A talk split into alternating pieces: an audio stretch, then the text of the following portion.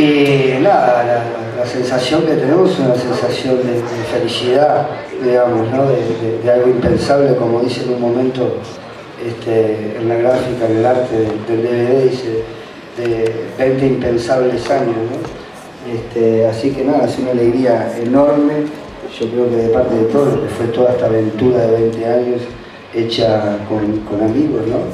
Este, que no lo pensábamos, pues también decís, bueno, qué loco después del primer concierto decir, che, ¿qué? Si, si duramos 20 años, este, probablemente no lo hubiéramos logrado. Así que es una sensación de alegría muchísima y fue una gran aventura, sigue siendo una gran aventura. Y con respecto a los otros DVDs, eh, el primer DVD estaba como más enfocado en, mostrar lo que fue la historia de la banda, que salió de una maleta román.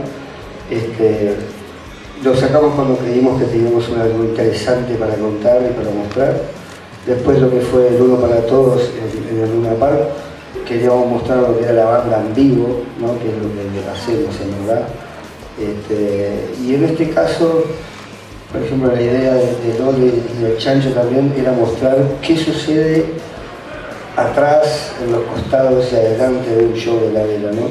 No mostrar al músico haciendo el suelo dedito a dedito, la patita, sino más bien mostrar el barrio, todo lo que sucede alrededor, atrás del escenario con los técnicos, con la gente, este, como algo un poco más fresco y más humano. Permiso, voy a agregar algo a lo de enano en cuanto a la diferencia con los otros dos eh, DVDs. Es que los otros dos los dirigió un amigo nuestro que se llama Agustín Ferrando, es amigo también de, Lolo y de Chancho. Este, y era como una, fue una cosa mucho más personal, él se encargó de dirigir, de editar, de postproducir, hizo todo. En este caso, ya de entrada, contábamos con dos directores que encima se apoyaron en un montón más de gente. Entonces fue un trabajo mucho más en equipo, mucho más coral. El resultado es algo mucho más de participación de un montón de gente. Que eso lo enriqueció, me parece muchísimo. Tanto porque el DVD tiene dos partes. Tiene una parte en vivo, este, que ahí se, ve mucho trabajo ahí de los muchachos, y hay una parte documental también, este, que también hay un trabajo en equipo muy importante. Este, quería agregar eso como un trabajo, en el, audio hay un trabajo también en equipo importante entre Nicolás y Esteban, hay imagen involucrada.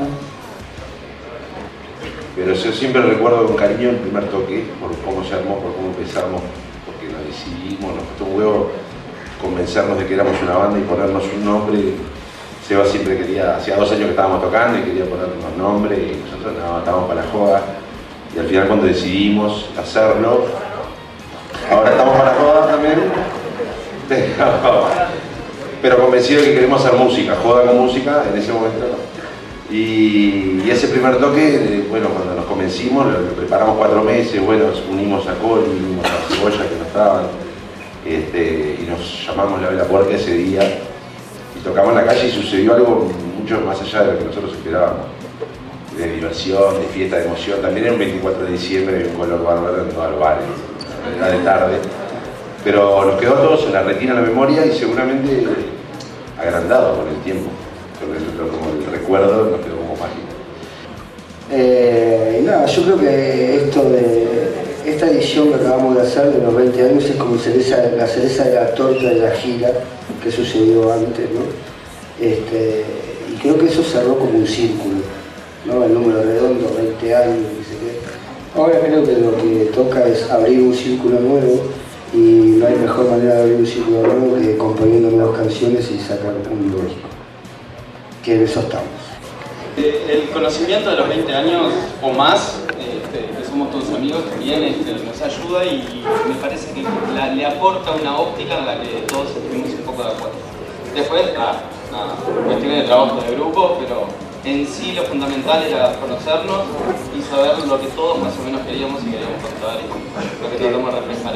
Hay una cosa interesante igual que disfruto también conocerlos hace mucho tiempo, es que cuando nos planteamos la idea de registrar el show, este, nosotros teníamos como este adicional de haber estado en todos los lugares, de, haber estado, de haber estado atrás del escenario, de haber estado en los costados, de haber estado abajo como público, de haber acompañado. Este, entonces teníamos como también las ganas de que todo el mundo pudiera ver desde esos lugares que nosotros conocíamos y que sentíamos que le aportaban en la experiencia del recital. Y eso para nosotros este, pudimos prepararlo desde antes y pudimos como adelantarnos a las cosas lindas que nosotros ya conocíamos para que todo el mundo pudiera verlas. Y eso creo que fruto del conocimiento y fruto de la colaboración se logró. Y la esencia fue creo que lo que más cuidamos durante estos 20 años. De pronto creo que cuidamos la esencia de las decisiones que hemos tomado durante estos 20 años, de la actitud de ser consecuentes a esa esencia y a esa idiosincrasia que tenemos nosotros de, acertar y de equivocarnos. Este, así que lógicamente eh, pienso que sigue totalmente intacta la esencia.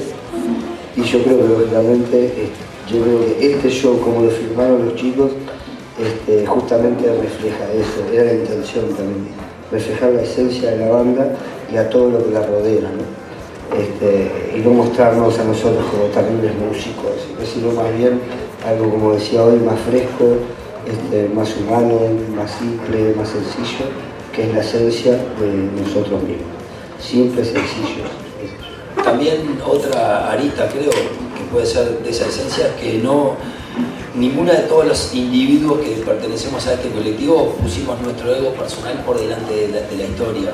Siempre tratamos de alimentar la historia y que las ideas de cada uno llegaran hasta que se encontraban con la idea de todos. Y si tenía que morir ahí y había que aceptarlo, este, se hacía. Eso fue, creo, no sé si es parte de la esencia o parte de, nosotros algo que tuvimos que sabíamos que teníamos que cuidarlo de esa manera, ¿no?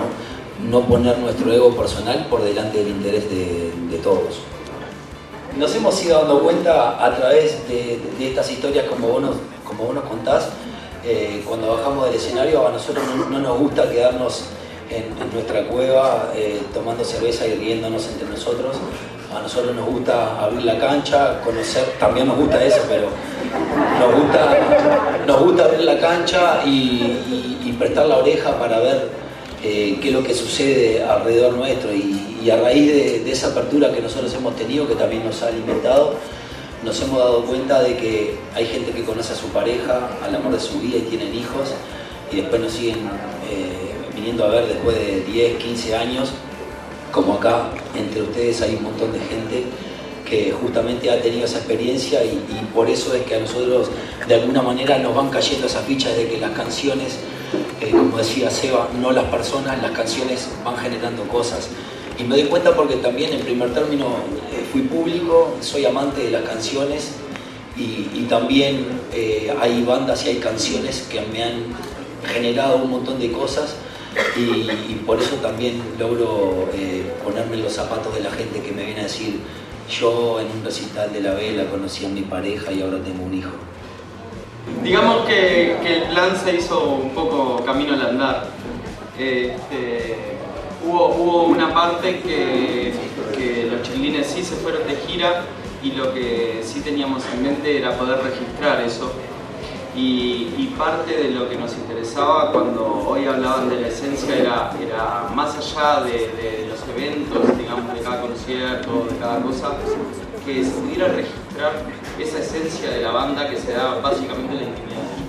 Eh, aparte de que ellos tienen como esta dinámica ya medio desarrollada, ¿no? hay gente que, tiene como esta debilidad por filmar y registrar todo lo que pasa, entonces nosotros también sabíamos que no podíamos aprovechar de eso y que si, pinchábamos un poquito y le decíamos dale, filmen, filmen, ellos se iban a filmar y con la cantidad de horas de registro y a la vez con, el paso del tiempo a través de las fechas sucesivas de la gira, iban a desarrollar lo que hacen siempre, un lunfardo, una cosa situacional definida, específica de la gira, que en definitiva sucedió. Lo que pasa es que nos dieron un montonazo de material este, que no, nos hacemos cargo, que esperamos haber curado bien, este, que, bueno, este, hubo que encontrarle un sentido y una forma, un relato que fuera sucesivo y que fuera eh, de alguna forma eh, funcional